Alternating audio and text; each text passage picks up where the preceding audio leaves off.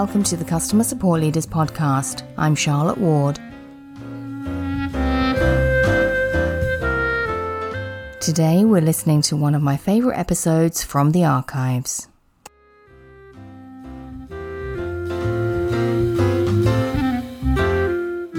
I'd like to welcome back to the podcast today Zenny Bandy. Zenny, it's lovely to have you back again. And we're talking about a topic this week that's close to your heart. It's startup support. I know you have a lot of experience in this area. Yes, I'm very passionate about startup support specifically, probably because it's the only type of support I've ever done. Um, but yeah, I I love it. Um, but it definitely is its own beast, uh, and I'm excited to talk about it. But I guess my first thought really is you you clearly are passionate about it and you said it's the only type of support you've ever done. Would you seek a support role in a bigger organization? And and I know that might be maybe you maybe you don't want to never say never, but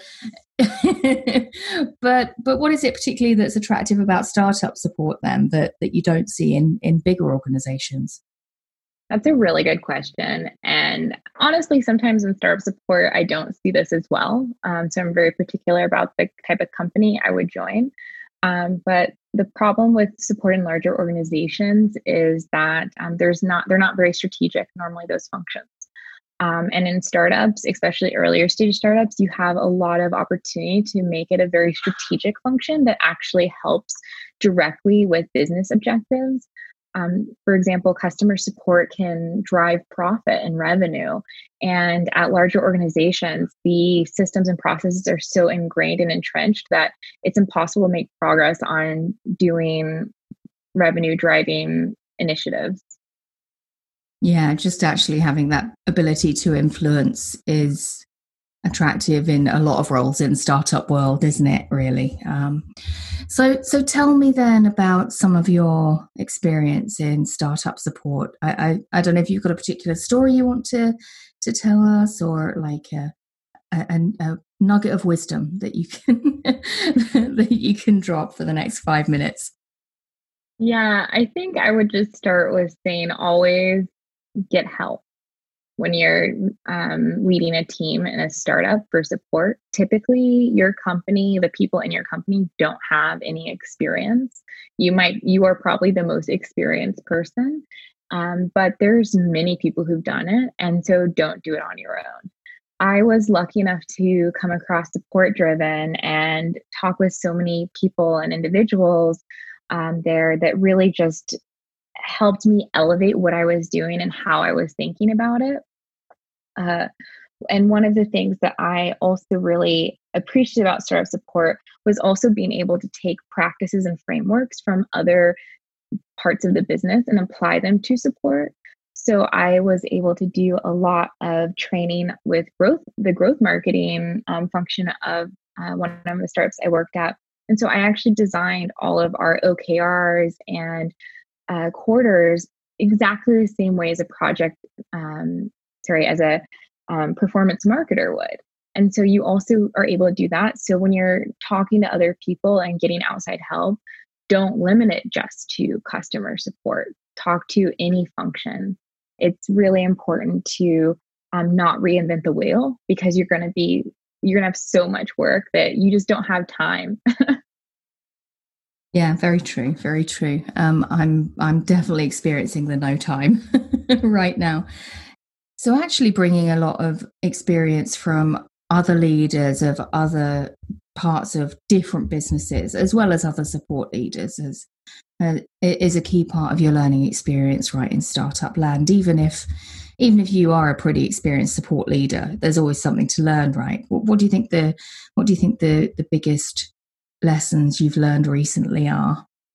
I would say they've actually been around leadership specifically. Uh, so I've been reading I've been reading this collection of articles from the Harvard Business Review um, on managing people, and a lot of the articles are pretty old. Um, but one of them was talking about how you really create these self fulfilling results for your employees and your team members.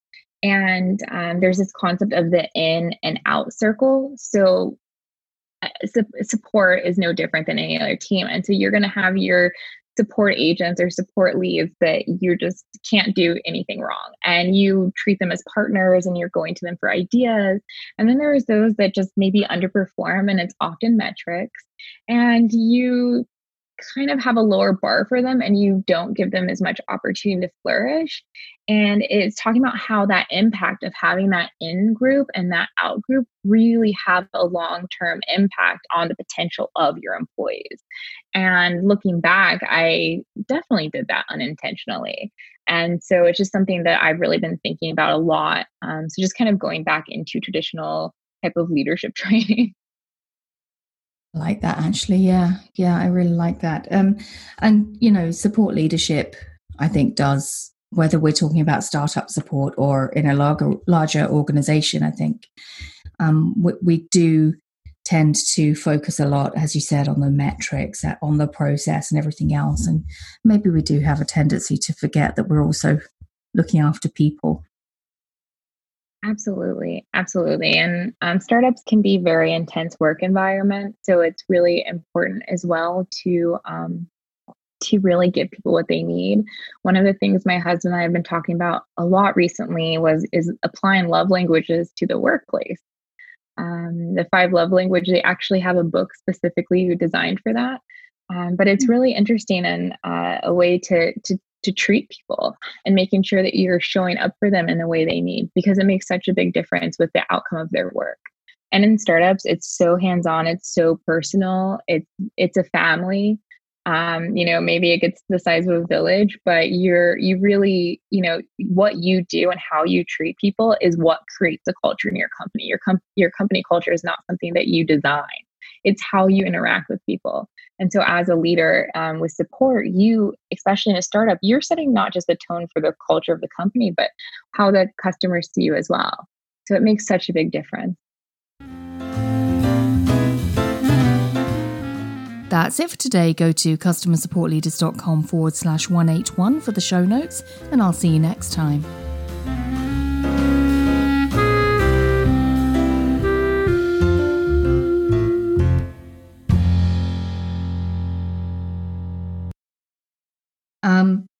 And you know, one thing you said there, which struck me, is is something that I think I've expressed about. Uh, I don't think I've talked about this really on the podcast, but certainly it's something that I've expressed in organizations that I've worked in, and that is how like the support relationship with the customer is echoed further into the organization, and how mm-hmm. actually how actually what you have is customers are the customers of support, but support are the customers of other teams, right? Correct. So, re- yeah. so really, it's all you could pretty much lift that same set of processes mm-hmm. around setting those expectations, like S like SLAs. I, I love internal SLAs. I love knowing that when I send something, mm-hmm. I'm going to get an answer or a response or, or whatever back, and this is the mechanism that is going to be mm-hmm. used, and this is the time frame I can expect, and this is the mm-hmm. kind of cycle that it follows right? and so the answer can very well be look we're not going to act on this or exactly. mm, this will take a month or this is on the roadmap but at the moment it's more like 2023ish but like some kind of answer. Like what is the most toxic thing ever? And that in all kind of communication is just ignoring that somebody has said something. Because then it's like did they not read me? Are they ignoring me do they hate me? And then in a remote environment, like people get very creative in thinking about why they're being ignored. Oh, sure. Don't we all? yeah. Yeah. Um, yeah. And I hear, and the, um, and just the, as you said before, like the, the clear setting of expectations is like a very, very big part of that being able to communicate things and, and like understanding the differences. Um, I don't think I've had anyone explain to me quite so clearly, even though I kind of know it at some level. Hmm. Like the just the the speed differential. Mm-hmm. I think mm-hmm. that's such a big part of this because mm. even now, I mean, in every organization I've ever worked in, but but even now, after all these years, Val, after all these years, I still think product. Are you saying it's going to be three months before you do this thing? yep. yep. That is actually that's something that I really had to adjust to. Like between when you made the move. Yeah, exactly. It's Yeah. just slow. Like it's not it, it's not like that they are working less or that we are doing less things. It's just Yeah. like there's not one ticket, one answer, 10 minutes, next ticket. It's like Yeah. it takes time. And if you want to like because we don't want to ship something with like 10,000 bugs. I mean, there will be bugs in there because there always are, but we want to keep Oh, those Don't shatter like my as- illusions. Come on. we want to, to to keep those as limit like as limited as possible and uh, if possible catch them before they actually release to customers so all this takes time because Mm. even if we say okay this takes i don't know 4 weeks to code and then goes then it goes into quality assurance and then they find stuff they always find stuff which means it goes back which means that it takes another 2 weeks and that's just Mm. the normal rhythm of product development. And I think their uh, product teams tend to uh, not deliver on how much they can actually proactively communicate. Because it's one thing to communicate there is a feature coming out next week, which is already great because it allows the customer support team to actually get up to speed before the, the thing is actually in the customer's Very hand. true. But what would be really nice is to have a clear roadmap that is communicated consistently and constantly to everyone. So at Klaus, for Mm. example, we now uh, like every month, every f- uh, four to six weeks, I present the roadmap to everyone like Mm. we do in, uh, in our company all hands and that way it's a very interesting thing because of course the roadmap is not set in stone it's actually a very active thing and cards move around and features that we w- thought would be done next will actually be done after this thing because we suddenly signed a new client and now this is more Mm. more important. And all of these things because i'm the one who moves the stuff around on the roadmap of course i know why this is now more important than the but i cannot expect anyone else to know all that. So like uh, once a month or every two months actually bringing everyone together and say hey this is the current roadmap.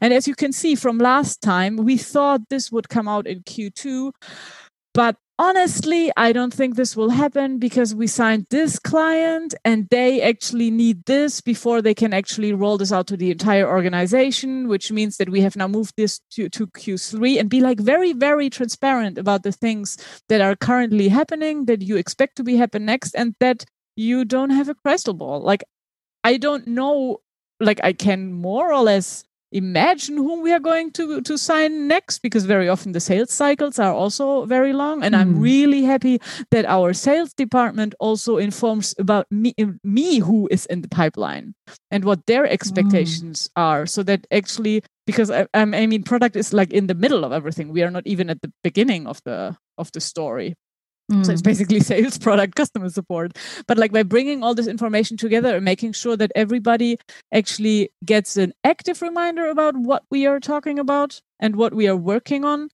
every four to six weeks. And then it is one of our like it's a top level document in our knowledge and like if you don't remember you go into the roadmap it's updated every two weeks so you can see if something swapped around so you could also proactively go in there and be like oh this feature that i thought would be coming out in march has just been moved to may and then Mm. Mm. sometimes people will then ping me or or go with in github themselves to see what is happening there but like it, the easier the more accessible the information is the more you lower actually the stress level of the people who rely on that information Yeah, for sure. Um, people are more forgiving then as well, Mhm. aren't they? Because it's less of a black box, as you said. I think that um, everything you just described about having accessibility to the information, even if the information changes, I think is just great because, as you said, the stress level's low. And Mhm. if the information does change in such a way that it impacts that particular team and for, for support, that probably means a particular customer or set of customers um, it enables your support team a to understand and still feel informed and valued yep but b exactly to com- but b to convey that in the Mhm. right way to customers and Mhm. and i think that that um that flexing in the roadmap it, it's i mean i guess this varies a little uh product to product, but Mhm. it's probably unlikely to be huge, significant sea changes. Oh no, of- no, we are not. We are not going to pivot to another pro- product. Exactly. It's usually a change in like which feature Timing. comes first on timing, exactly. And usually there is a good reason for it. And uh, in my experience, the more candid and the more open I am about the reasoning why things change, the easier it is for the customer support team to actually do something with that information. Mm, And what mm. I've also done is that I have actively helped to phrase how things can be communicated with customers. Yeah. Yeah, that totally makes sense. Um and and you know, I think that everything that um helps customer support with the right messaging and with Mm. you know, with the right uh with the right either uh exactness of knowledge or the right kind of level of vagueness of knowledge as well that they that they make that they make available to customers um i think just allows them to build a certain level of trust with customer as well Mhm. so, so so i i think then um the last question I have for you, really, and I, this isn't a one sentence answer, or maybe it is. Maybe you have all the answers. but but my last question, or, or the last thing I'd like to explore, perhaps, is just how systematic you feel this needs to be in, in either either or both directions. Like, how much process do we need? How formal do you think we need to be? I'm a huge fan of, if not processes, at least touch points. Mm, yeah. So, because if you don't have either, you end up spending three months without talking to each other. And not because you didn't want to talk to each other, but because there was always something different coming up. And so you never Yeah. ended up talking with them. So, um, at Klaus, we have a weekly, we call it product CX sync, where we just, the product team gets together with the customer support team. And then we are like, okay, this is what's, in case you didn't see it in the demo meeting, these are the things that are coming up. Is there anything that you would like to share with us? And sometimes we just talk about the weather or like we laugh a lot a lot in that meeting like we Mm. commiserate over the fact that lillian continues to be hostage in brazil because they've canceled all flights to europe like we Mhm. talk a lot about like personal stuff but it is a Mhm. set half an hour every single week that if there is anything on fire that they know that have they have my full attention in that meeting to help them figure out or help us figure out what we can do to mitigate the the situation. And even though like it's a little bit like one in ones you don't talk in every one in one about like super OKRs or career-changing yeah, yeah, yeah, things yeah. but if something comes up, there's this weekly one on one, and you know that this is the hour where your uh like your boss or your employee actually will be there with their whole attention to actually talk about this. And I think product and customer support also need this like touch point where it's like okay there is something that i would like to talk about. There is an idea. There is a problem. There is this customer that has asked for this thing and i don't really know what to answer. Like just to have at least one touch point every week. Mm, mm, and this is like this is uh, like the most lightweight process that we have set. We then have like uh, mm, no, it's not really internal slas if i call it like that like i probably would get pushback but we do answer all of the github issues in a reasonable amount of time Yeah, just to yeah. kind of show that somebody has seen them Mm, mm. Which is a which is again about trust, but I guess also this is about scalability, right? Yeah, At the moment you're at a scale where where you Mhm. can make that work with just knowing that you've got a time where everybody's going to be paying that Mhm. attention. I guess there'll come Plus- a point where Yeah. you'll need to do more. Yeah. Plus at klaus of course we use klaus Mm. So, Tell- and we d- actually do all hands reviews. So every single person at Klaus has to review 10 tickets of our own support agents every month. Right, right. This means everybody is using the product, everybody knows how the product w- works.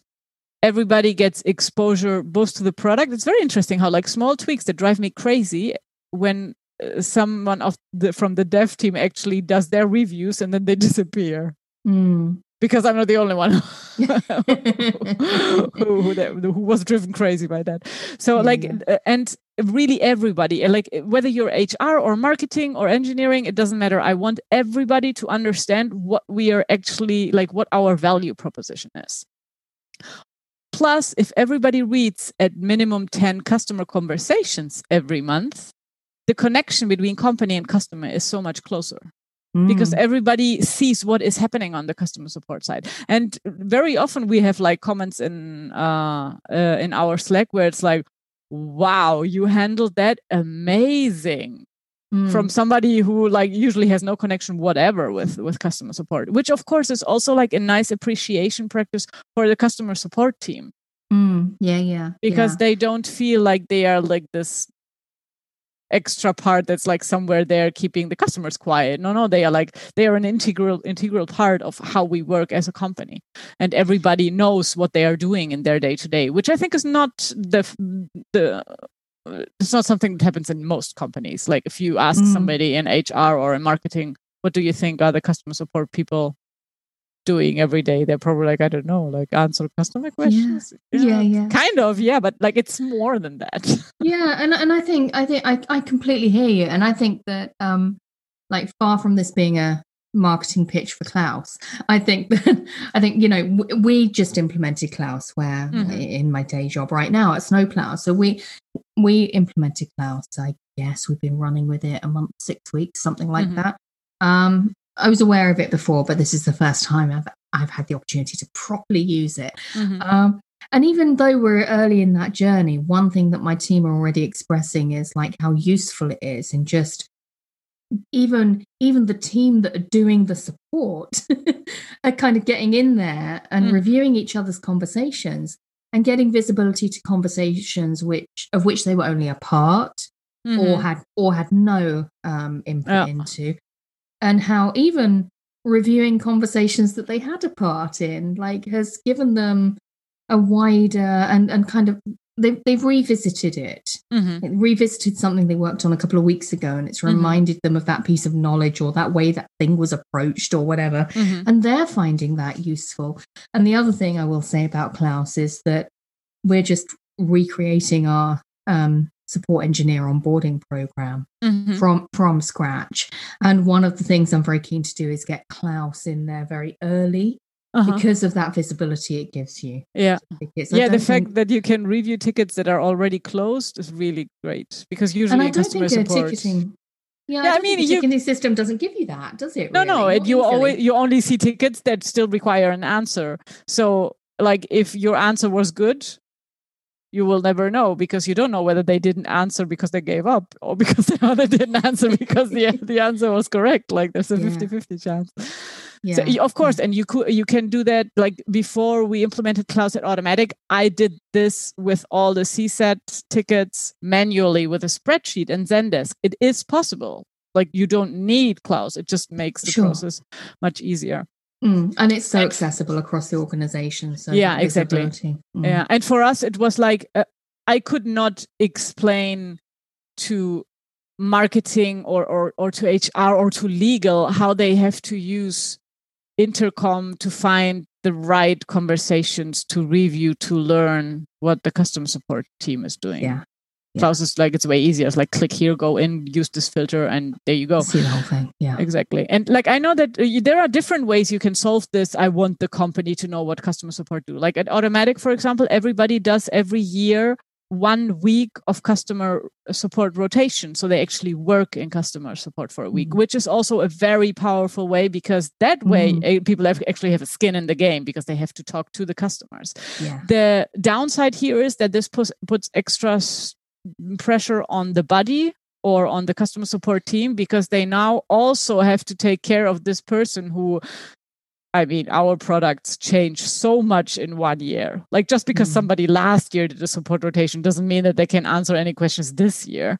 Mm. And like s- that means they they are like in a little. I mean, they can help with the easier stuff, but it, when it gets complicated, they are mm, almost like a liability. And that in Klaus we kind of Don't we we have them. the, I won't tell them you said that. no, I under-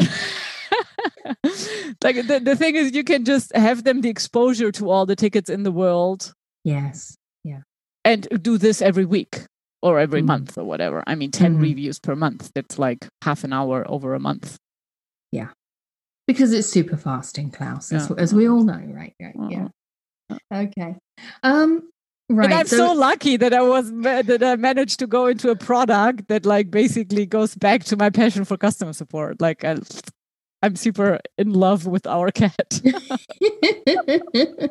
what a nice place to end this discussion about how in love with uh, you are with your career transition so, from customer to product. So uh, in charge of thank- customers. Yeah. yeah, exactly, exactly, exactly. Thank you so much, Val. Uh, it's been an absolute pleasure to chat with you and meander through a couple of things that mm. started with product customer and ended in your love affair with your new role. Thank you very much for the great questions. This was a no. very lovely conversation. No worries. Thank you so much for coming. That's it for today. Go to customersupportleaders.com forward slash 180 for the show notes, and I'll see you next time.